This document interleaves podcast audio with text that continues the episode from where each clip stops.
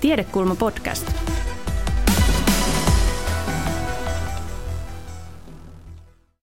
Tervetuloa jälleen Helsingin yliopiston tiedekulmaan ja poikkeuslinjalla ohjelmaan. Ja tarkoituksenamme on tuoda tutkijoiden näkemyksiä mukaan koronaviruskriisistä käytävään yhteiskunnalliseen keskusteluun eri kanteilta. Tänään puhumme koronakriisin vaikutuksista hyvinvointiin ja mielenterveyteen. Koronakriisi on pakottanut monet meistä oppimaan nopeasti uusia taitoja ja sopeutumaan uuteen tilanteeseen. Omasta jaksamisesta ja toimintakyvystä huolehtiminen ovat tärkeä osa selviytymistä. Miten pidämme huolta inhimillistä hyvinvoinnista ja mielenterveydestä poikkeusoloissa? Mikä meitä tukee nopeassa muutoksessa? Riittääkö etäyhteys ihmissuhteiden ylläpitämiseen? Miten perheet pärjäävät? Vieraanamme tänään ovat mielenterveyden professori Anna Keskirahkonen, tervetuloa, ja digitaalisen yhteiskuntatieteen professori Krista Laagus, tervetuloa. Katsojakysymyksiä moderoi jo perinteiseksi muodostuneeseen tapaan yleisön valtioopin dosentti Hanna Vass, ja minä olen työelämäprofessori Pekka Sauri. Ja aluksi muutama uutisotsikko päivän teemasta. Yle uutisoi eilen 14. huhtikuuta lastensuojeluilmoituksia ja punaisia vilmamerkintöjä, monet erityislapset jääneet ilman tukitoimia etäkoulun vuoksi. Ja Yle vähän yli kuukausi sitten 12. maaliskuuta etätyö on paremman väen optio. Puolitoista miljoonaa suomalaista ei voi siirtyä etätöihin, oli korona tai ei. Ja Helsingin Sanomat 24.3. Koronakriisi vaikuttaa rajusti monen masennuksesta kärsivän arkeen. Etäterapia jakoi mielipiteitä kyselyssä. Näitäkin otsikoita varmasti sivutaan tässä keskustelun kuluessa. Anne ja Krista, miten te olette kokeneet koronaeristyksen ja kuinka olette siitä selviytyneet ja mitä tuntemuksia teillä tähän liittyy? Mä oon viettänyt koronaeristystä Helsingin keskustassa aika pienessä kerrostaloasunnossa ja um, omissa läheisissä ihmisissä yllättävän hyvin ollaan tultu toimeen. Mitä sitten muut? No mä oon myös viettänyt kerrostaloasunnossa koronaeristystä ja, ja oikeastaan suurin kysymys on se, että miten äiti jaksaa omassa eristyksessään, kun hän on yli 70 vuotta, mutta lapset on pärjänneet hyvin. Mä oon kokenut hyvin ihanaksi oikeastaan tämän rauhan, mikä, mikä tästä on seurannut tästä etätyöskentelystä, että elämä on helpottunut. Mä oon viettänyt myös kerrostaloasunnossa koronaeristyksen yhdessä 18-vuotiaan abiturientin kanssa, mikä on ollut kiinnostava elämys jo sekin. Ja mä oon huomannut, että tämmöinen korona-ähky tulee noin joka kolmas päivä. Että nyt ei enää niin kuin sanaakaan koronasta. Radio kiinni ja kaikki. No sitten se menee taas ohi ja sitten taas jaksaa seurata sitä uutisointia ja sitten taas kolmantena päivänä se ähky tulee. Mutta vielä näistä otsikoista. Pari viikkoa sitten eläketurvakeskus kertoi, että mielensairaudet on nousseet ensimmäistä kertaa yleisimmäksi työkyvyttömyyseläkkeen perusteeksi, ohittaneet siis tuki- ja liikuntaelinten sairaudet. Ja suurin yksittäinen mielenterveyssyy eläkkeelle siirtymiseen on jo pitkään ollut masennus. Miten koronakriisi iskee tähän tilanteeseen? No tällaisilla kriiseillä, niin kuin tämä korona, kaikilla isoilla kriiseillä on vaikutuksia mielenterveyteen. Mutta me ei osata ihan etukäteen sanoa, kuinka isoja ne vaikutukset tulee olemaan isoilla talouskriiseillä on ollut oikeastaan yllättävänkin pienet vaikutukset. Esimerkiksi Espanjan talouskriisiä 2008, niin sitä on tutkittu huolellisesti ja sillä ei juurikaan ollut vaikutusta ihmisten mielenterveyteen. Eniten kärsi sellaiset miehet, joiden toimeentulo tai status muuttui raflaavasti. Toisaalta sitten tämmöiset sodan tai kriisitilanteen kaltaiset oikein vakavat ongelmat, niin ne aiheuttaa mielenterveyden ongelmia ehkä noin joka viidennellä ihmiselle. Eikö meillä Suomessa 1990-luvun alun laman yhteydessä ollut myöskin samansuuntaista ilmiötä, että miehet pärjäs huonommin, etenkin jos ne menetti työyhteisön ja ikään kuin roolinsa ja statuksensa. Helposti tuli kaikkea niin kuin päihdeongelmaa ja masennusta ja muuta. Sen sijaan naiset pärjäs paremmin, ne meni työväenopistoon opiskelemaan Espanjaa ja mitä milloinkin. Tässä varmaan näkyy myöskin se, että mi- miten ihmiset selviää tästä, niin se on hyvin yksilöllistä, että, että et siellä tulee olemaan erilaisia ihmisryhmiä, erilaisia selviytymisen tapoja, ja, ja tämä näkyy, nämä erilaiset niin kuin vahvistavat tekijät ja niiden vaikutus, kun me on tutkittu Suomi 24 aineistossa siitä, mikä aiheuttaa ihmisille pelkoa ja ahdistusta versus sitten, että mikä taas aiheuttaa iloa ja onnea, niin, niin siellä näkyy hyvin paljon tämmöiset arkiset asiat molemmissa kategorioissa, mutta, mutta tota, taloustilanne esimerkiksi aiheuttaa paljon huolta normaaliaikanakin ja terveydentila aiheuttaa hyvin paljon huolta ja ahdistusta, joten ne ihmiset, joihin nämä haasteet erityisesti osuu, esimerkiksi yrittä, pienyrittäjät, niin, niin he ja heidän perheensä on todennäköisesti aivan, aivan niin kuin erilaisessa tilanteessa kuin taas ne, jotka ovat palkkatöissä ja palkka kulkee ja etätyö mahdollisesti kulkee tässä koko aika. Tavallaan niin kuin eriarvoisuus yhteiskunnassa lisääntyy tämän seurauksena ja siitä hu, niin kuin huomio on tärkeä. Ja Krista, mä haluaisin jatkaa tähän, että mielenterveyden tutkimuksissa tiedetään sitä, että yhteiskunta voi nimenomaan tällaisia töyssyjä pehmittää suuntaamalla tukea ja taloudellisia resursseja ja luotettavaa informaatiota just niille ihmisille, jotka on haavoittuvassa asemassa. Et erilaiset tämmöiset vaikka niin kuin toimeentulon varmistaminen, niin se on myös mielenterveysinterventio. Kyllä, ja meillä on paljon mahdollisuuksia, jos me yhdessä asetetaan ratkaisemaan näitä, näitä haasteita. Ja eikö toimeentulo, tai huoli toimeentulosta on hyvin yleinen tämmöinen kuin stressin ja ahdistuksen aihe. Joo, se on tutkimuksissa ollut huoli toimeentulosta, läheisten ja omasta terveydestä ja sitten myös tämmöiset ihan arkiset asiat, että mistä saa ruokaa, miten suojaudun, miten selviän tästä matkasta terveyskeskukseen. Jos me pystytään tämmöisiä ihan tosi arkisia selviytymisasioita ihmisille helpottamaan, niin jokaisella meillä on tämmöinen niin luontainen resilienssi, eli tämmöinen tavallaan niin kuin kyky so, kimmahtaa takaisin muutoksista, niin silloin, silloin tavallaan niin kuin me, me, me päästään paremmin siihen tavallaan niin kuin meidän joustavu, joustavaan tilaan, jolla me sopeudutaan muutoksiin. Ja vaikka tämä yhteiskunnan, tämä, yhteiskunnan rooli on tosi oleellinen ja sen mahdollisuuksien tiedostaminen on oleellista, myöskin ihmisillä on yksityisesti mahdollisuuksia pohtia sitä, että mistä se oma resilienssi ja mistä se oma niin kuin hyvinvointi koostuu. Ja nyt me joudutaan paljon enemmän kuin aikaisemmin johtamaan itse itseämme että mitä, miten me tunnistetaan se, mikä mua auttaa ja mikä on mulle tärkeää. Että varsinkin ne, jotka tekee nyt etätöitä, tekee Zoom-kokouksia peräperään, niin voi olla, voi olla että huomaa, että tämä on liikaa nyt. Liian paljon tulee niin kuin etätyöskentelyä peräperään, että miten sinne sitten rakennetaan taukoja ja miten sinne rakennetaan hyvää läsnäoloa.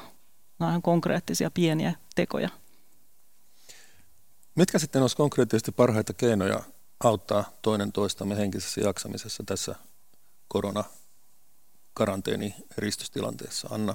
Saanko sanoa, ihminen on sosiaalinen eläin, eli me tarvitaan ihan hirveästi toisia ihmisiä eri tavoin ja jokainen itselleen sopivan määrän. Eli kommunikaatiotavat on vapaita, että on se sitten karanteenikävely ulkona ystävän kanssa, turvavälin kanssa tai soitat läheiselle tai otat etäyhteyden, niin nämä on mun mielestä ihan tämmöinen ykkösasia. Niin ja me joudutaan niin keksimään uusia tapoja. Esimerkiksi just karanteenikävely, mutta myös karanteeni-illallinen oli meillä suvun piirissä äsken. Ja se oli aivan ihana läsnäolon hetki, että me syötiin yhdessä vaikka etäyhteyden päässä. Kaikki niin kuin kotona? Joo, kolme Joo. eri taloutta söi yhdessä. Ihmiset järjestää myös se baari-iltoja, missä kaikki dokaa olutta niin kuin kotonansa ja sitten keskustelee keskenään tässä ollaan kohta lipsahtamassa siihen 90-luvun laman, laman, laman, laman vesille, eli varo vähän Pekka, mitä neuvot. Se ei ollut neuvo, vaan havainto. Mutta sitten myös ihan niinku, myös tämmöiset arjen ää, rakenteen säilyttäminen, että etäkouluissa lapset on nyt etäkoulussa ja ne tavallaan niinku, miten ne sijoittaa sen oman koulutyönsä ja meneekö ihmiset nyt ajoissa nukkumaan vai ei, että jos niillä ei tarvitse herätä välttämättä tiettyyn aikaan mennäkseen töihin, niin miten se rakennetaan se oma arki sellaiseksi, se, se edelleenkin tukee hyvinvointia. Että ahdistus lisääntyy öisin, käy ainakin Suomi 24 selkeästi ilmi tunteiden rytmejä, kun ollaan katsottu. Kaverit on kertonut, että niiden teinit herää kello 14. Tässä käy helposti sillä lailla, että kun on vähän tämmöistä vapaampaa rytmiä, niin ihmisellä se tavallaan niin kuin oma hallinta elämästä lipsahtaa. Mutta ähm, ihan, ihan, ihan psykiatrian puolellakin tämmöinen niin kuin päivärytmin luominen, päiväohjelman luominen itselle, niin se on semmoinen hirveän hoitava tapa, että se voi olla aika yksinkertainen, mutta laittaa siihen vaikka yhden ulkoilun tai jonkun tämmöisen rentoutumishetken iltaan, ettei ne kaikkein ahdistavimmat uutiset tuu silloin niin nukkumaan menoaikaan enää omille silmille, vaan silloin jonkun kivan sarjan tai lempikirjan tai jonkun mukavan asian aika. Ja sitten kun se kysymys oli vielä, että miten me voidaan tukea toinen toisiamme, niin sitten sen, että se tekee yhdessä just to, jonkun toisen kanssa, että sovitaan, että mennään ulos johonkin aikaan, niin se on se tukee molempia. Jos siitä olisi vaikea, vaikea niin kuin täysin yksin ylläpitää sitä, mutta se voi tehdä yhdessä jonkun kanssa. Mä oon katsoa mun lasten kanssa japanilaisia piirrettyjä elokuvia. Erittäin hyvä tapa viettää iltaa. Että ei päätä iltaa sitten tämmöiseen niin kuin korona-ahdistukseen. Joo, mun mielestä uutiset pitäisi tulla ehkä aamuisin, että kun tulee tämmöinen niin iso uutispläjäys niin kuin vähän ennen nukkumaan menoaikaa, niin se kuormittaa aika monta ihmistä, että kannattaa miettiä, mikä on se tavallaan oma, oma, oma sietokyky ja oma, oma tavallaan niin kuin oikea annosteluväli kaikelle tiedolle. Joo, mä en lue uutisia ollenkaan iltaisin, että se on ihan selkeä havainto myös. Mä sain yhden kysymyksen Twitterin kautta, että miten niin kuin mielenterveyspalvelut hoituu nyt koronan aikaan? Ja siteraan, ei tässä muuten mitään, mutta olisi kiva, kun pääsisi näkemään psykiatrista hoitajaa ja psykiatriakin edes jossain vaiheessa. Kaikki hoito katkesi kuin seinään. Mä oon tosi pahoillani siitä, että hoito on katkennut kuin seinään. Tunnen itse tosi paljon ihmisiä, jotka työskentelee mielenterveyspalvelujen piirissä ja tässä on ollut tämmöinen tosi nopea sopeutuminen. Mielenterveyspalvelut soveltuu aika hyvin äh, puhelimen tai netti, nettiyhteyden päästä tehtäviksi, mutta kun on ollut tämmöinen nopea muutos, niin siinä on helposti käynyt sillä lailla, että aikaa on ehkä peruttu ja uutta ei ole ehditty vielä antaa. Mutta mä oon ainakin kuullut kentältä tosi paljon sitä, että ihmiset on pystyneet taas jatkamaan niin kuin niitä hoitosuhteitaan ja että etäterapiat toimii ihan hyvin. Eli nyt pientä malttia siihen ja ehkä uusi yhteydenotto omahoitajalle. Että näitä systeemejä rakennetaan koko ajan. Niin tavallaan me ollaan nyt digitalisoituvan yh- yhteiskunnan niin kuin kynnyskysymyksissä, että ne asiat, jotka aikaisemmin ei ole olleet digitaalisia, niin nyt ne tulee vähän niin kuin koulujen opetus yhtäkkiä otti valtavan digiloikkien sarjan ja yliopisto digiopetus samoin, niin varmaan se tulee nyt myös sit mielenterveyspalveluihin. Että. Ja niin kuin kaikessa, niin tässä on tämmöisiä alkuvaikeuksia, että ihmiset vähän sählää ja ei osaa ehkä vielä ihan sitä oikeaa välinettä käyttää ja näin, mutta uskon, että joka päivä me opitaan tätä vähän lisää ja tehdään tätä vähän paremmin. Aika paljon tulee myös sellaista viestiä, että vanhemmat on etätöissä ja lapset on etäkoulussa. Niin miten tämä yhtälö, yhtälö hoidetaan, kun toisaalta pitäisi valvoa sitä, että, että lapset sitten tekee niitä koulutehtäviä ja toisaalta pitäisi hoitaa ne omat etätyöt. Ja no toisaalta tämä tuntuu onnistuvan ja toisaalta taas hyvin niin kuin stressaantuneet siitä, että ei ikään kuin kapasiteetti ei riitä, että se vaatii niin kuin 150 prosenttia, jos aikoo hoitaa koko tämän paketin.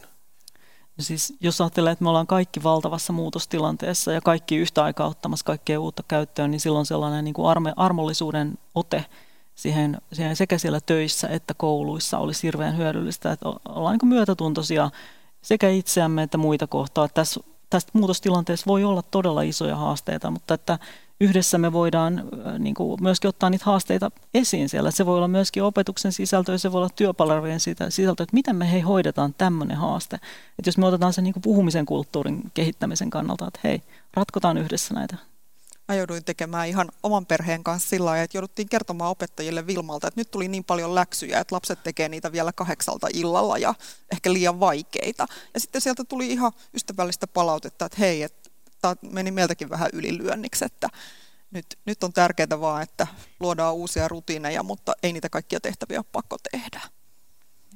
Ja lapset on aika nopeasti tottunut tähän ja nyt, nyt on tullut jopa hyvä merkintöjä, mikä on meillä ihan ennätys. Mutta tässäkin näkyy sitten se kotien eriarvoisuus tulee nyt niin kuin mukaan sekä työ- että koulumaailmaan. Et jos, jos asuu, perhe asuu isossa kerrostaloasunnossa tai pienessä asunnossa, niin silloin on valtava ero sen etätyön ja koulun tekemisen kannalta. Ja jos on yksi tietokone, jota kaikki käyttää vuorollaan, niin kaikille ei voi olla Zoom-palaveria yhtä aikaa. E, sitten se kysymys, että miten voidaan tukea niitä, niitä perheitä, joissa on vähemmän näitä digitaalisia resursseja. Et siinäkin helposti syntyy eriarvoisuutta, että on perheitä, joissa saattaa molemmilla vanhemmilla olla oma tietokone ja koulua käyvillä lapsilla omat tietokoneensa verrattuna siihen, että on huussollissa ainoastaan niin kuin yksi pöytäkone, jota, josta kaikki taistelee, että pääsee käyttämään. Ja tätä mä olisin miettinyt, että tämä etätyöskentelyn ja etäkoulun yksi ulottuvuus on just tämä, että ehkä tämmöiset niin erot perheiden ja ihmisten välillä tulee entistä selvemmin esiin. Suorastaan niin tämmöiset niin materiaaliset erot ja kuinka paljon on, on näitä älylaitteita käytössä ja niin edelleen.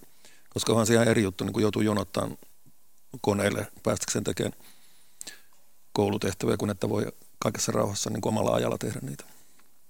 Ja tämä on just semmoinen kohta, jossa yhteiskunta voisi tulla vastaan samalla tavalla kuin joissain kouluissa on otettu etälounaat käyttöön, että voi käydä hakemassa koululta lounaan pari kertaa viikossa niin kuin koko viikoksi. Joo, Helsinki ilmoitti just tänään. Niin samalla vasta. tavalla koulujen kautta voitaisiin nyt jaella näitä tarvittavia välineitä niihin koteihin, joissa niitä tarvitaan, mutta ne pitää erityisesti pyytää sitten käyttöön. Ja nyt meillä on ennalta pyytämämme interventio. Hanna.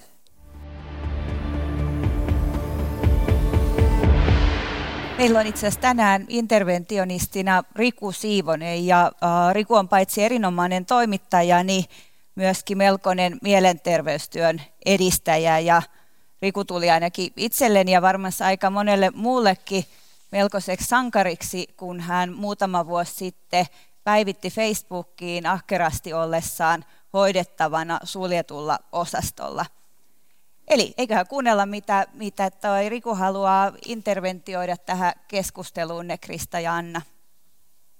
Hei Anna, Krista ja Pekka. Kello on nyt 8.05 ja olen juuri ottanut 150 milligrammaa lyrikkaa, joka hoitaa paitsi neuropatia, hermosärkkyä, niin myös yleistynyttä ahdistuneisuushäiriötä. Tilanne on siis hyvä. Kysymykseni on hiukan spekulatiivinen – on selvää, että hoidotta jääminen koronan vuoksi voi tuoda ongelmia monelle, jos mielenterveys on jo ollut tai alkaa tilanteen vuoksi olla koetuksella. Ehkä etähoitokaan ei ole ihan sama kuin kasvokkain kohtaaminen. Mutta onko täysin poissuljettua, ettei koronan kaltainen yhteinen vihollinen ja arkiseen selviytymiseen keskittyminen yhteiskuntana, eivätkö ne voisi vähentää mielenterveyden haasteita? Kriisiaika, toisaalta yhteiskunnan hidastuminen ovat vasta trendejä kahdelle suositulle tämmöiselle ainakin keittiö, eli some, eli Twitter, eli kansanteorialle mielenterveyden ongelmien synnystä ja ehkä niiden kasvusta.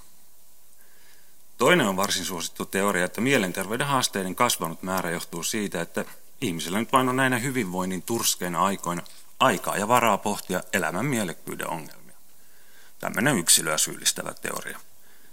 Toinen taas rakastettu köökkiteoria, jonka mukaan nykyajan hektinen tahti tai nykyajan työelämän vaatimukset aiheuttavat tätä yksilöiden henkistä kipuilua.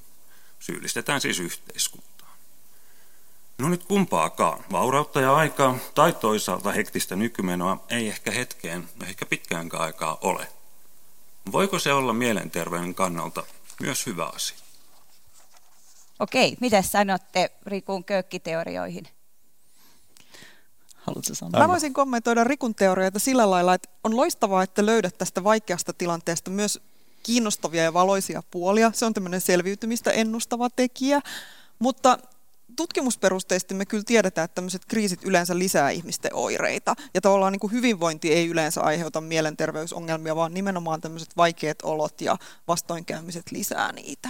Eli sille mä ehkä torppaisin vähän näitä kyökkiteorioita. Mitä sinä ajattelet, Krista?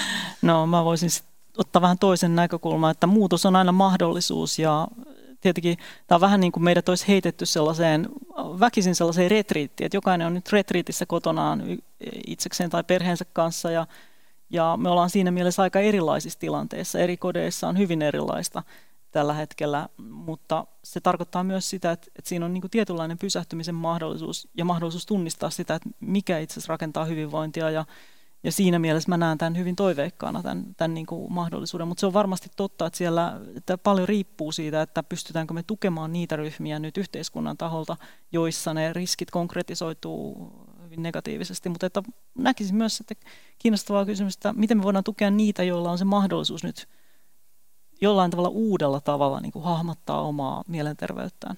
Mä kyselin sosiaalisessa mediassa, että miten ihmiset on, on, ihmiset on jaksaneet nyt tätä koronaeristystä. Ja siellä oli ihmisiä, jotka oli kärsineet masennuksesta ja vaikeastakin masennuksesta. Ne sanoivat, että heillä on helpompi olla. Ja nyt kaikki on jotenkin samalla viivalla. Ja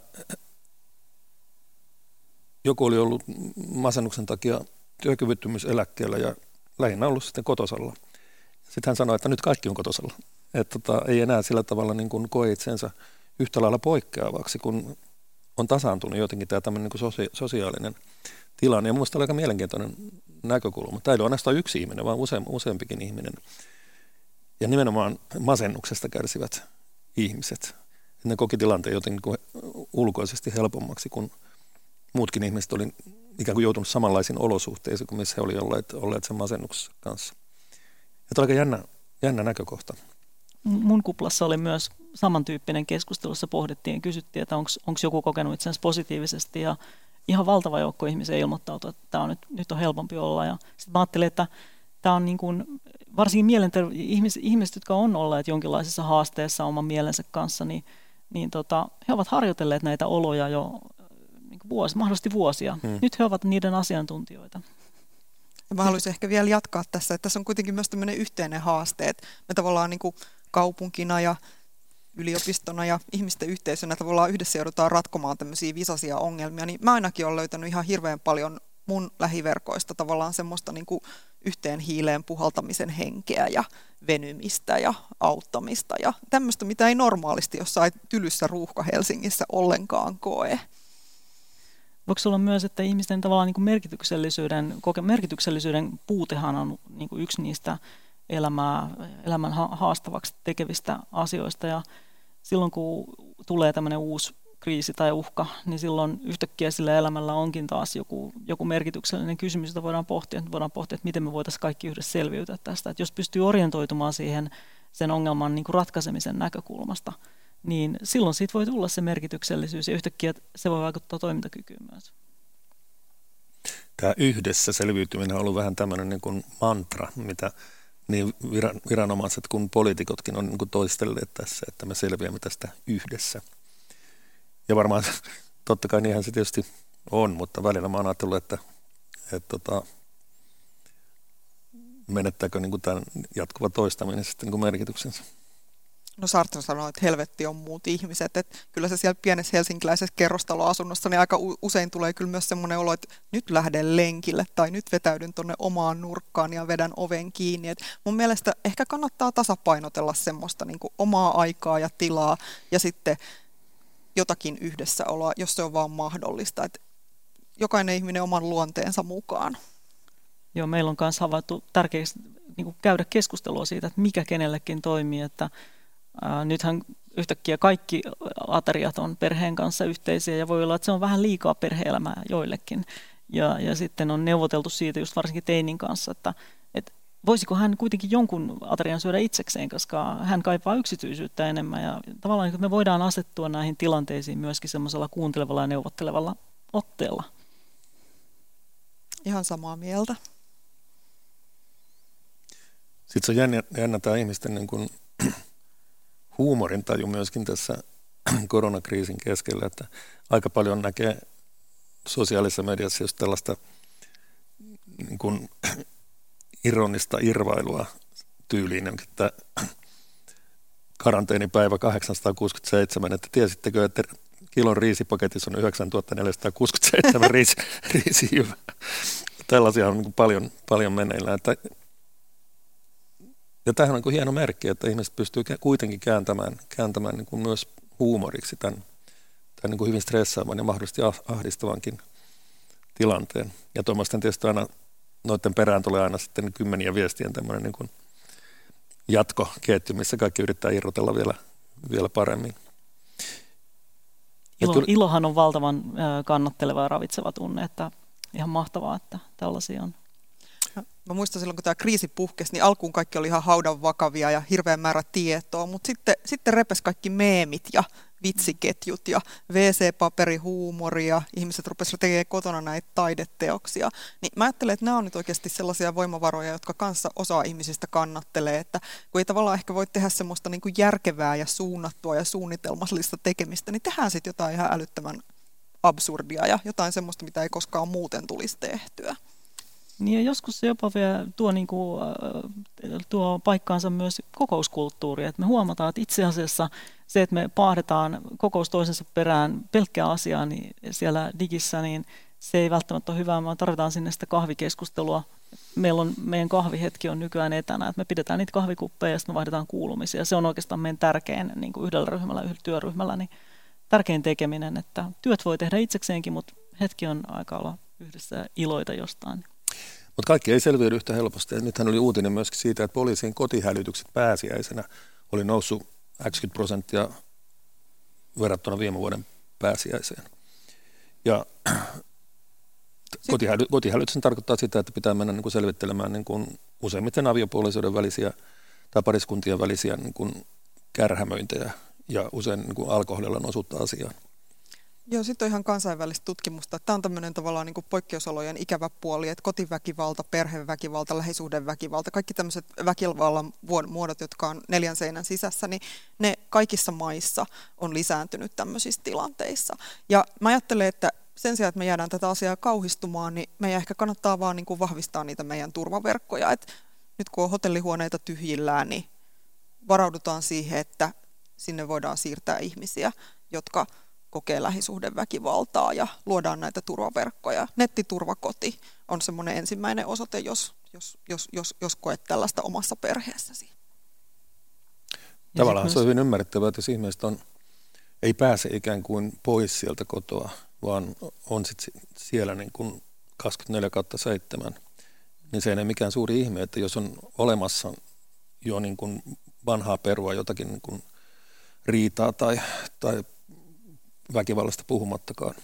Ja ei se mikään ihme on, että siitä tulee tämmöinen niin painekattila efekti, että sitten ne nousee entistä helpommin pintaan, etenkin jos sitten niin kuin alkoholilla osuttaa asiaan.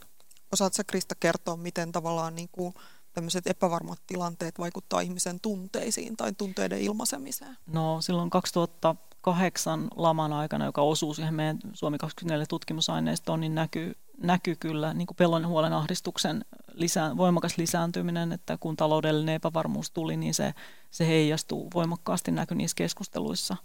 Et todennäköisesti nyt on, on käynnissä samanlainen haaste, että voisi ajatella, että nyt kun maailma on sumuinen, niin sitä enemmän me tarvitaan sitten taas jostain muualta niitä vahvistavia tekijöitä, niitä hyviä voimia. Sitten voi kysyä, että mitä, mitä ne on ne hyvät voimat ja miten me voidaan lisätä niitä. Yksi asia on myös se, että maailma on sumuinen ja tulevaisuus on hämärän peitossa. Mä oon miettinyt, että nyt tarvittaisiin jotain sellaista niin kuin, kuitenkin niin kuin positiivista tulevaisuuden näkymää. Että sitten kun tämä pahin on ohitse, niin mitä sitten? Miltä elämä näyttää sen jälkeen, kun ruvetaan purkamaan näitä eristyksiä ja rajoituksia ja mitä poikkeusmääräyksiä meillä nyt onkin. Miltä elämä näyttää sitten? Ja mä oon miettinyt sillä tavalla, että mä olen edelleen vähän sellainen, ensin oli tietysti tämmöinen shokkivaihe, nyt on jonkinlainen niin kuin sopeutumisvaihe, mutta nyt pitäisi päästä semmoiseen vaiheeseen, että olisi joku niin kuin valotunnelin päässä, joka ei olisi vastaan tuleva veturin valot, vaan, tota, vaan tota joku sellainen niin kuin positiivinen käsitys siitä, että minkälaista niin kuin tavallinen elämä on tämän kaiken jälkeen.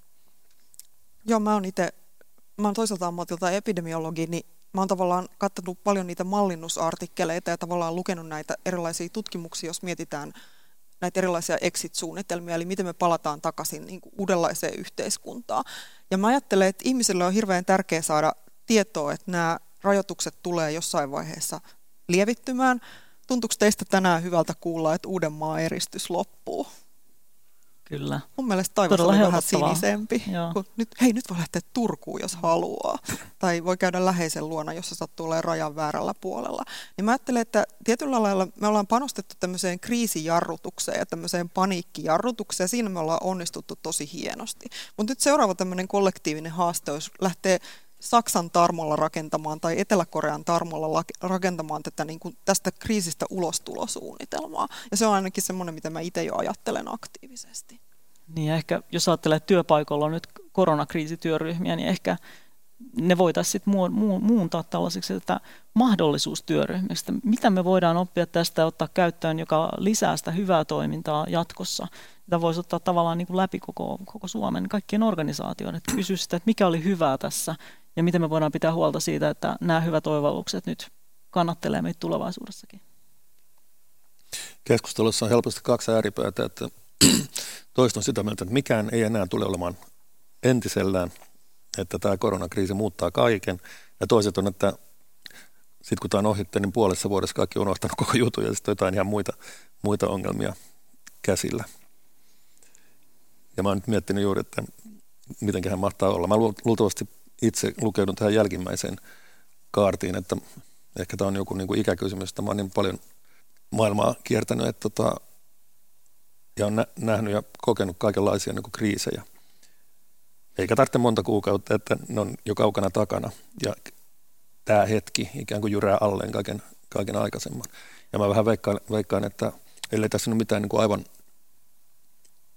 järkyttävää käännettä tapahdu, niin tämän kanssa käy ihan samalla lailla.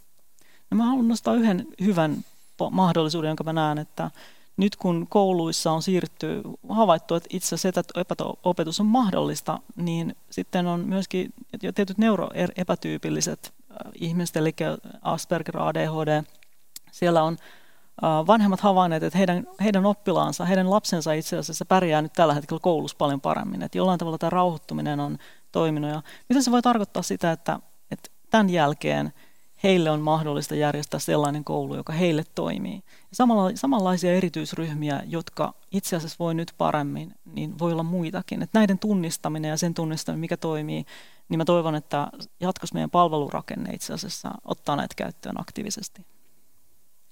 No entäs sitten, kun on puhuttu siitä, että kaikki voi nyt olla toisinsa yhteydessä niin kuin digitaalisin välinein ja, ja videokonferenssin ja ties, ties mitä ja järjestää näitä yhteisiä illallisia kukin kotonaan. Entäs ne ihmiset, joilla ei ole mahdollisuuksia tai osaamista käyttää näitä digitaalisia välineitä? Amerikassa oli jossain tehohoidon pisteessä jaettu semmoisille ihmisille, jotka ei ollut nukutettuina, mutta oli kuitenkin niin kuin vakavasti sairaana, oli, oli, oli ihan jaettu niin kuin tämmöisiä helppokäyttöisiä älylaitteita sänkyyn, koska kaikkein hirveintähän on tylsistyä, kun sulla on epävarmaa ja sairastat ja joudut ehkä olemaan jossain ihan omituisessa huoneessa, niin yksi tämmöinen tapa on tietenkin se, että me, me tarjotaan tavallaan tämmöisiä mahdollisuuksia, mutta sitten me voidaan hyödyntää myös olemassa olevaa teknologiaa. Kyllähän puhelin löytyy, joltakin löytyy jopa lankapuhelin, eli soitetaan vaikka sille vähän etäisemmälle ihmiselle ja kysellään kuulumisia. Yksi hyvä uutinen tähän liittyen on pääsiäisenä kuulin radiosta, että Helsingin seurakuntayhtymä on soittanut 15 000 yleensä niin kuin ikäihmiselle puhelimella ja kysynyt, että miten menee ja tarvitseeko jotain apua. Mun mielestä tämä on kova suoritus, niin kuin 15 000 puhelua. Ja tämä just vastaa tähän se ei, yllätä, se ei yllätä, että se tulee seurakuntayhtymä. Diakoniatyössä on, on niin. pitkään mun ymmärtääkseni ollut tällaisia vahvuuksia, näin kaikenlaista todella viisasta toimintaa. Että mahtavaa. Ja helposti siinä käy sillä tavalla, että me, jotka käytetään näitä digitaalisia välineitä, niin me sitten hehkutetaan niitä ja sitten helposti jää katveeseen nämä, jotka ei ole, ole kotonaan niiden kanssa. Ja sehän ei ole pelkästään myöskään ikäkysymys, että helposti ajatellaan, että vanhemmat sukupolvet on heikommin niin kuin perehtynyt näihin älylaitteisiin, mutta on kyllä ihan nuoriakin ihmisiä, jotka eivät ole perehtyneet älylaitteiden käyttöön aika iso, iso niin kuin kysymys on nyt tämä yli 70-vuotiaiden eristys, että kuinka kauan se jatkuu, koska, ja, ja onko, onko heiltä itseltään kysytty, tai voisiko ajatella, että heiltä voisi kysyä, että miten arvotat oman elämän pitenemisen versus sen, että se elämän laadulta on hyvä, että myöskin se elämänlaadun näkökulma ja siitä huolen pitäminen, että, että me ei pelkästään pidennetä elämää, niin se olisi mun mielestä ihan niin kuin tärkeä pohtia myös niiden ihmisten kanssa, joita nämä rajoitukset koskee. Mä ajattelen myös, että yli 70 ihmisten kanssa ehkä kannattaa niin kuin hyödyntää niitä kanavia, jotka heillä on niin kuin jo lujasti ja vakaasti käytössä. Eli teksti-TV, television eri kanavat, luoda sinne semmoisia sisältöjä, semmoisia ohjelmia, vaikka ohjelmia, johon voi soittaa. Tai tämmöisiä formaatteja voi lähettää tekstiviestejä, semmoisia, jos ei tarvitse omaksua nyt mitään uutta, kuin uuden, uuden, uuden vaikean tekniikan omaksuminen silloin, kun on vähän hätääntynyt ja on vähän merkillinen tilanne, niin se on ihan superhankalaa. Ei me nyt sellaiseen voida ihmisiä haastaa, mutta tavallaan hyödynnetään kaikkea tämmöistä, mitä meillä on jo olemassa. Niin. Meillä on myös radio olemassa, joita jotkut ihmiset edelleen kuuntelee. Että sitäkin voisi. Mutta tämä on ihan totta, että nyt jos tämän, tämän niin kuin kriisin keskellä joutuisit opettelemaan jotain niin kuin, niin kuin älylaitteiden käyttöä, niin eihän sitten yhtään mitään. Se on vain niin ylimääräinen rasite ja ahdistuksen aihe tässä, tässä tilanteessa, jossa on muutenkin kestämistä.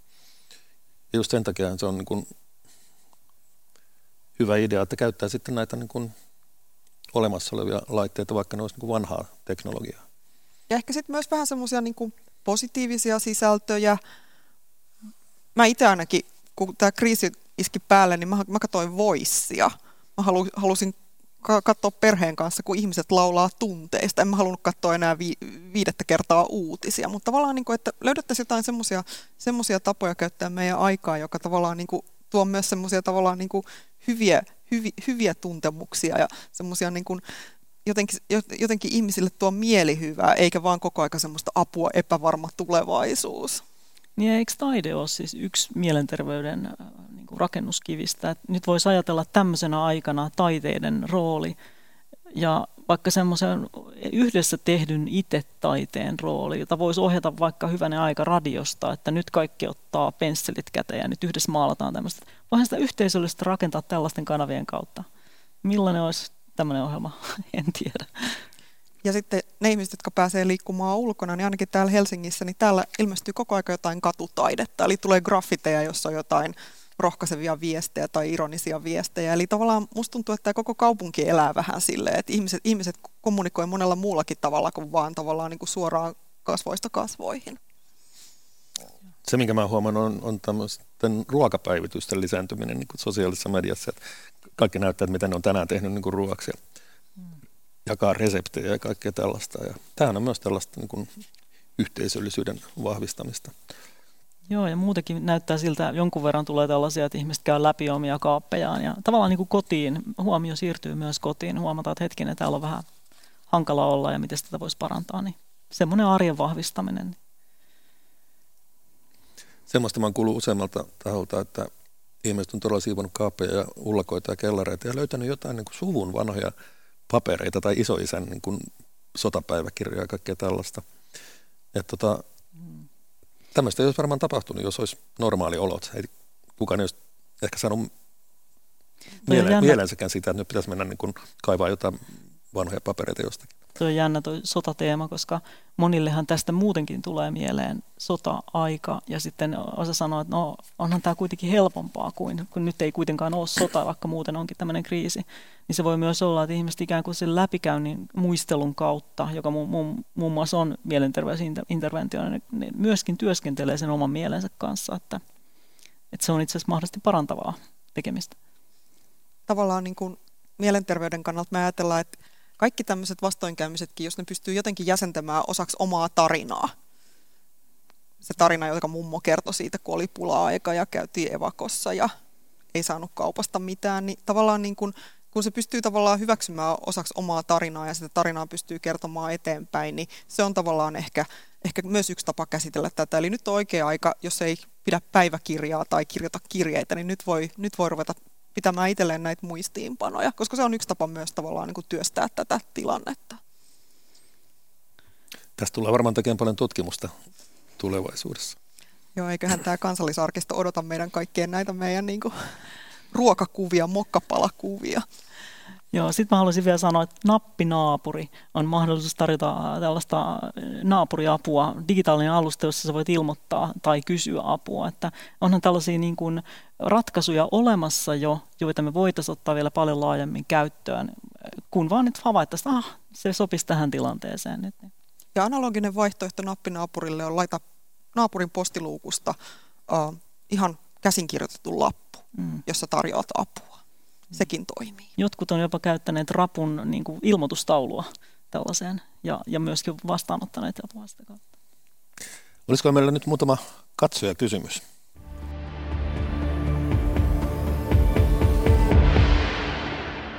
No joo, näitä kommentteja itse asiassa niin kuin tulvinut. Luulen, että nyt meillä on semmoinen teema, joka osuu monenkin hermoon.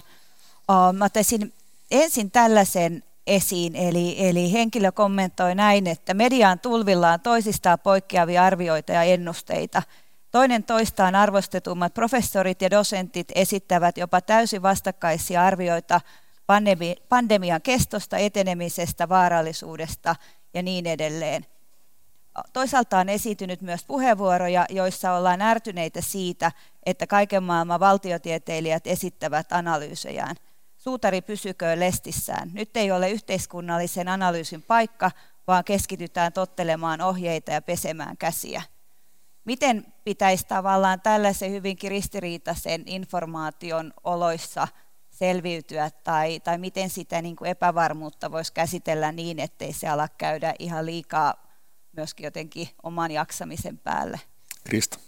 No, no ensinnäkin on väistämätöntä, että tässä hetkessä nämä, nämä ennusteet poikkeavat toisistaan, koska normaalisti tutkimus ei etene tällä nopeudella, mihin nyt tämä maailman muuttuminen äh, niin kuin pakottaa meidät. Eli ihmisten on pakko ottaa kantaa, joten he voivat joutuvat ottaa sitä puutteellisen äh, tiedon tai mallennuksen tai laskennan pohjalta tai joidenkin olemassa olevien malleja, jotka eivät tähän hetkeen sovellu. Joten se vaan on nyt se tilanne, että oikeastaan ainoa asia on hyväksyä se, että tässä hetkessä myös malleissa ennusteissa on epävarmuutta ja asiantuntijoiden tiedossa on epävarmuutta. Sen voi hyväksyä ja sitten voi kuitenkin noudattaa niitä viranomaisten määräyksiä, että jos sanotaan, että nyt, nyt saakin käyttää vaikka niitä, niitä tota, itse tehtyjä kasvomaskeja, niin sitten niitä voi käyttää, voi niitä ehkä käyttää, vaikka sitä ei olisi erityisesti ohjeistettukaan, että et niin kuin se, silloin mä sanoisin, että kannattaa suodattaa sitä, kannattaa vähän vähemmän kuunnella niitä, niitä ohjeistua tai niin kuin, niitä ennusteita. Et se ehkä kuulostaa siltä, että se on nyt sellainen ahdistusta lisäävä tekijä. Mä voisin kommentoida, että sitä lailla, sillä lailla, että näissä ennusteissa on aina optimistinen skenaario ja pessimistinen skenaario ja sitten kaikki siltä väliltä. Mä itse pidin pääsiäisenä kokonaan uutisvapaat kolme päivää. Mitään ihan hirveän raflaavaa ei ehtinyt siinä välissä tapahtua. Eli suosittelen vaan tämmöistä, niin kuin, tämmöistä niin kuin ristiriitaisen tiedon äh, feidaamista vähän oman, oman tietoisuuden ulkopuolelle silloin, kun se käy liian kuormittavaksi. Et kukaan ei nyt tällä hetkellä tiedä ihan varmasti, miten tässä toimitaan, mutta uh, koko aika tulee parempia ja parempia ehdotuksia siitä, miten tästä selviydytään. Et jätetään nämä murheet asiantuntijoille. Mutta kysymys on erittäin hyvä sikälikin, että sehän liittyy suorastaan, ei ainoastaan siis näihin ennusteisiin, siis tämmöisiin tiedollisiin asioihin, vaan ihan käytännön asioihin. Ja yksi konkreettinen esimerkki on just tämä, mitä se Krista sanoi, tämä maskin käyttö, hengityssuojaimen käyttö. Ja jota, nyt sitten tulee aika paljon tämmöistä, että käyttäkää niin kuin omaa järkeänne. No m- mitä ihmeen järkeä? Siis jos ne joko auttaa tai ne ei auta. Ja se on käsittääkseni jonkinlainen niin objektiivinen asia. Että mitä se mun järki siinä auttaa, että tota, onko se onko järkevää käyttää tämmöistä hengityssuojanta vai ei. Että kai siinä on joku niin kuin objektiivinen fakta taustalla, että kannattaako niitä käyttää vaikka eikö. Ja tämähän niin kuin elää ihan niin kuin tässä istuessammekin tämä asia elää, että ihmiset pähkäilee, että no miten tämän asian kanssa nyt sitten on, että kannattaa niitä käyttää vai ei. Niin voi olla, että vuosien päästä me tiedetään, kannattiko niitä käyttää vai ei. Nyt, nyt me joudutaan elämään epävarmuudessa ja sehän on, se epävarmuudessa eläminen on hyvin suuri ahdistustekijä monelle, että se on just se, minkä kanssa tässä nyt epävarmuuden hyväksyminen on oikeastaan se, että miten me voidaan elää – tässä hetkessä, vaikka me ei tiedetä täsmällisesti, että onko se 2 prosenttia vai 38 prosenttia, mitä se ehkäisee se kasvomaski. Niin, joo. Niin. Vanha niin liberaali on löytänyt itsestään tällaisen niin kuin auktoriteettiuskovaisen, että mä, mä huomaan, että mä olen kärsimätön, että no sanokaa nyt, että antakaa joku määräys, että käyttäkää näitä maskeja vai että ei tarvitse käyttää. Ja kaikki rasittavinta on just tämä, että se vähän niin kuin päivä kerrallaan niin kuin elää tämä juttu ja joku sanoo tänään toista ja huomenna tulee tulee jotain muuta. Et mä huomaan, että mä kaipaan nyt tämmöistä niin vahvaa auktoriteettia, joka kertoo, että miten mun pitäisi käyttäytyä. Kohta me vanataan Kekkonen takaisin sanomaan, miten niin, asiat tulla. oikeasti on. Me kaivataan kaikki tämmöistä kollektiivista äiti- tai isähahmoa, joka tavallaan kertoisi meille niin oikean totuuden asioista. Mä ehkä itse pärjäisin tämän epävarmuuden kanssa kaikkein eniten sillä lailla, että keskityn niihin asioihin, mihin oikeasti itse voi vaikuttaa. Mä ompelin itselleni maskin, siitä tuli hirveä, se falskaa joka suunnasta. Mun lapset nauro, sille me näytän Afrikan tähden rosvolta. Mutta ommelkaa se maski kotona, kokeilkaa sitä. Se on semmoinen asia, johon voi niinku kolmen tunnin ajan ihan tosi aktiivisesti vaikuttaa. Joo, mä oon ajatellut tukea yksityisyrittäjää tilata maskeja. Se on musta myös hyvä, jos voi tehdä tämän. Niin tuen sillä myöskin yrittäjien taloudellista selviämistä omalla pienellä tavalla. Kaksi kärpästä. Onko lisäkysymyksiä, Hanna?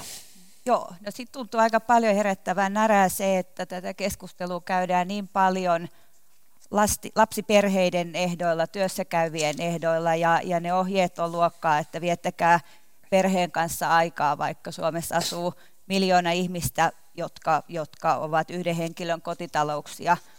Ja, ja sitä aika kiinnostava näkemys on Hellulta. Hän sanoi, että kuulun ikäni puolesta riskiryhmään, olen kara, kotikaranteenissa. Mitään muita ongelmia ei ole kuin se, ettei voi mitenkään olla hyödyksi kenellekään. Olen koko ikäni osallistunut yhteiskunnallisiin asioihin, olen tehnyt vapaaehtoistyötä ja ollut vaikeissa tilanteissa tukena muille. Nyt mulle vain sanotaan hurskaasti hymyillen, että parhaiten autat suojaamalla itseäsi ja noudattamalla ohjeita. Eli hän puhuu siitä, että on tällainen suuri hyödyttömyyden tunne ja, ja, ja tavallaan tämä liittyy myös siihen, että yhteiskunnan valtarakenteiden muutos on nyt meidän silmien edessä, koska nämä suuret ikäluokat, jotka on ehkä tottuneet olemaan yhteiskunnan tukipilareita, niin he on nyt sivussa kotikaranteenissa, mitä, mitä tämä herättää näkemyksiä. Ja, ja, ja myöskin toi pointti, että miksi koko ajan puhutaan vain perheistä ja, ja lapsista eikä yksin elävistä. Helsingissä yli puolet kotitalouksista on yhden hengen talouksia. Krista. No siis tässä näkyy se, että ihmisten, meidän pitäisi saada erilaisia ihmisryhmiä osallistumaan päätöksentekoon ja ratkaisujen etsimiseen. Todennäköisesti nämä yli 70-vuotiaat, jotka on siellä kotikaranteenissa nyt, niin heistä löytyisi valtava joukko asiantuntijoita sen pohtimiseen, että miten he voisivat tässä hetkessä olla niin kuin parhaalla tavalla jotenkin osallistua tämän yhteiskunnan rakentamiseen muutenkin kuin vain rajoittamalla kontaktinsa, eli ikään kuin pysyttelemällä poissa, mikä on todella elämän merkityksen, se osuu siihen merkityksellisyyden tunteeseen, eli se on suoraan mielenterveysriski, mikä me, me, me nyt aiheutetaan, että mun mielestä kannattaisi järjestää sellainen tapa, jossa yli 70-vuotiaat digitaalisesti otetaan mukaan tavalla tai toisella siihen niin kuin sen pohtimiseen, että mitä he voivat tehdä, miten he voivat osallistua ja mikä ratkaisu voisi olla heille hyvä. Osallistaminen. Anna. Erilaiset vapaaehtoistyön muodot, joita voi tehdä puhelimen kautta tai netin kautta, voisi olla mun mielestä yksi sellainen tapa, jolla voitaisiin organisoida tätä valtavaa reserviä, joka meillä on niissä ihmisissä, jotka joutuu nyt olemaan paljon enemmän itsekseen kotona kuin mitä oli suunnitellut. Ja sitten yliopistoihmisenä mä haluan vielä my- myös kannustaa opintoihin. Mä aion itse opiskella jotakin avoimen yliopiston kautta, jos mä suinkin ehdin nyt toukokuussa. Se tulee olemaan tosi kiva tapa käyttää toukokuun iltoja, jos ei pääse minnekään ihmisten ilmoille. Sitten täällä on itse asiassa yksi kysymys, joka nivoutuu noihin eriarvoisuuksiin, joita Krista on pitänyt nyt esillä, eli, ja myöskin siihen, siihen uutisotsikkoon, joka oli alussa. Eli, eli se, kun meillä on nyt uh, puolet porukasta ei voi tehdä etätöitä, vaan joutuu kohtaamaan riskit työssään. Eli, eli tästä kysyi haluaa tietää, eli mitä, mitä ongelmia se tuo yhteiskunnan tasolla esiin, kun, kun meillä on tällainen ikään kuin jakautunut, tai, tai monet sellaiset yhteiskunnalliset jaot, jotka on olleet piilossa, niin nyt tulee eläviksi ja näkyviksi. Erittäin hyvä kysymys. Ja jälleen mulla on sellainen olo, että meidän pitäisi kysyä heiltä, niiltä, jotka ovat nyt tätä ikään kuin toiseotettua ihmisryhmää, että mitä esimerkiksi mitä ne ihmiset, jotka kaupassa latoo tavaroita hyllyihin ja joutuu pitää sitä kahden metrin etäisyyttä ja asiakkaat kuitenkin käy siellä vain kerran, mitä he, miten he kokevat tämän tilanteen, että et tunteeko he olonsa esimerkiksi turvattomaksi siellä, tunteeko he, että heidät on pakotettu tekemään tätä vaarallista työtä, puhumattakaan siis sairaanhoitajista. Et, et niin kuin tietyllä tavalla meidän pitäisi erityisesti kohdistaa nyt huomioon siihen, että miten te pärjäätte ja mitä tää, miltä tämä teistä tuntuu. Semmoisella kysymyksellä on aina hyvä lähteä se keskustelu. Miten, miten tätä tietoa voitaisiin hankkia? Sitä voisi hankkia organisoimalla näiden, siis nämä menee usein niin kuin toimialoittain, että esimerkiksi kaupan, kaupan työntekijät, sairaanhoidon työntekijät, niin niiden kautta sen sijaan, että vaan kysytään jonkinlaisia työterveyskyselyitä, niin me voitaisiin erityisesti kysyä, että niin kuin kokemuksia siitä, että mitä tässä nyt tapahtuu ja mitä sun mielestä olisi pitänyt tapahtua. Eli heidät niin kuin osallistettaisiin, heitä kuultaisiin sen sijaan, että he ovat vaan, niitä, se vaan sitä ikään kuin harmaata massaa, joita koskevia päätöksiä täällä jossain yläkerroksissa tehdään etätöissä. Ihmisten osallistaminen. Tämä on erittäin hyvä kysymys myös, koska vaikka tietenkin nostetaan nyt esiin ihmisiä, jotka on esimerkiksi hoitotyössä – suorastaan siinä niin eturintamassa tämän kriisin hoitamisessa. Plus sitten niin kaupan työntekijät, jotka tässä, tässä nousi esiin. Ja mä oon miettinyt sitä, että kuka varmistaa niin näiden ihmisten jaksamisen No tästä me nyt jo puhuttiin. Ja, ja erityisesti nyt niin hoitotyössä olevien ihmisten jaksamisen, koska siinä yhdistyy monta tällaista isoa stressitekijää. Toisaalta tietenkin se työ sinänsä on raskasta, mutta sitten on koko ajan ikään kuin riskialttiina sille tartunnalle, kun joutuu tekemisiin tartunnan saaneiden kanssa. Niin mulla on jäänyt epäselväksi se, että miten, miten näiden ihmisten niin kuin jaksamista hoidetaan. Ja onko jotain niin kuin koronakriisille erityisiä toimenpiteitä, joilla varmistetaan ihmisten jaksaminen. Totta kai niin kuin normaali työhyvinvointi ja kaikki tämä on niin olemassa, mutta onko nyt jotain niin kuin erityistoimia ihmisten, jaksa, ihmisten jaksamisen varmistamiseksi? No, tässä on semmoisia hyviä uutisia kerrottavana, että uusia juttuja tukemaan ihmisiä, jotka on eri lailla ensilinjassa, on rakenteilla. Eli psykoterapeutit on vapaaehtoistyönä rakentaneet tämmöistä palvelua, joka on varmaan kohta käytössä, jolla tuetaan erityisesti tavallaan tämmöisiä niin kuin ensilinjan työntekijöitä. Niitä on pariltakin eri toimialta, eli toivo.me ja sitten tämmöinen FinHelp. Ja nämä on molemmat vasta organisoitumassa, koska me kaikki kehitellään näitä meidän keittiöistä ja makuuhuoneista käsin, mutta apua on tulossa. Ja Oma työterveyshuolto on edelleen olemassa. Ne linjat saattaa olla vähän ruuhkautuneita, mutta sinne kannattaa ottaa yhteyttä. Moni lääkäri on siirtynyt tekemään etävastaanottoa ja chattivastaanottoa ja samoin työterveyshoitajat, eli sitäkin kautta on apua saatavissa. Ja oman kunnan nettisivut kannattaa ehdottomasti tarkastaa tai soittaa sinne kunnan puhelinnumeroihin ja kysellä sieltä apua. Et, niin kuin sanottu, niin monet asiat on rakenteilla. Niitä on tulossa itse asiassa suoraan tuohon, niin, niin aika paljon myös kommentteja tai enemmänkin huolta siitä, että, että kun koronalasku erääntyy maksettavaksi, niin, niin mielenterveyspalvelut on sellaiset, jotka tulee kärsimään. Ja, ja teiltä haluttaisiin tavallaan tietoa siitä tai näkemyksiä, että millaisia poliittisia päätöksiä pitäisi tehdä, että, että meidän jotenkin hyvinvointivaltio säilyy ja kyetään tarjoamaan monenlaisille eri ryhmille heidän kipeästi tarvitsemia palveluita.